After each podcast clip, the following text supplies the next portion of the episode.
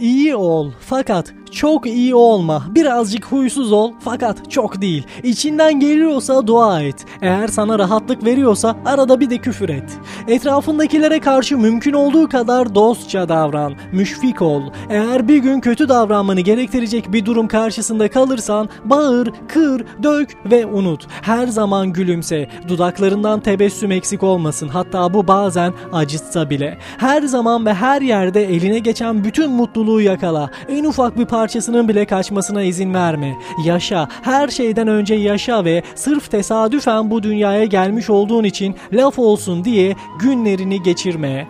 Eğer gerçek aşkı tanıyacak kadar talihliysen bütün kalbin, ruhun ve vücudunla sev. Hayatını o şekilde yaşa ki her an kendi kendinin elini sıkabilesin ve her gün faydalı olan hiç olmazsa ufak bir şey yap ki gecelerin yaklaşır yaklaşmaz örtülerini üstüne çekip kendi kendine ben elimden geleni yaptım diyebilesin. Hayatta böyle yaşarken bazen bazı şeylere sahip olamıyoruz ama ona sahip olabilmek için çabaladıktan sonra belki de mutluluğu bu şekilde yakalamış olabiliyoruz. Denemekte fayda var.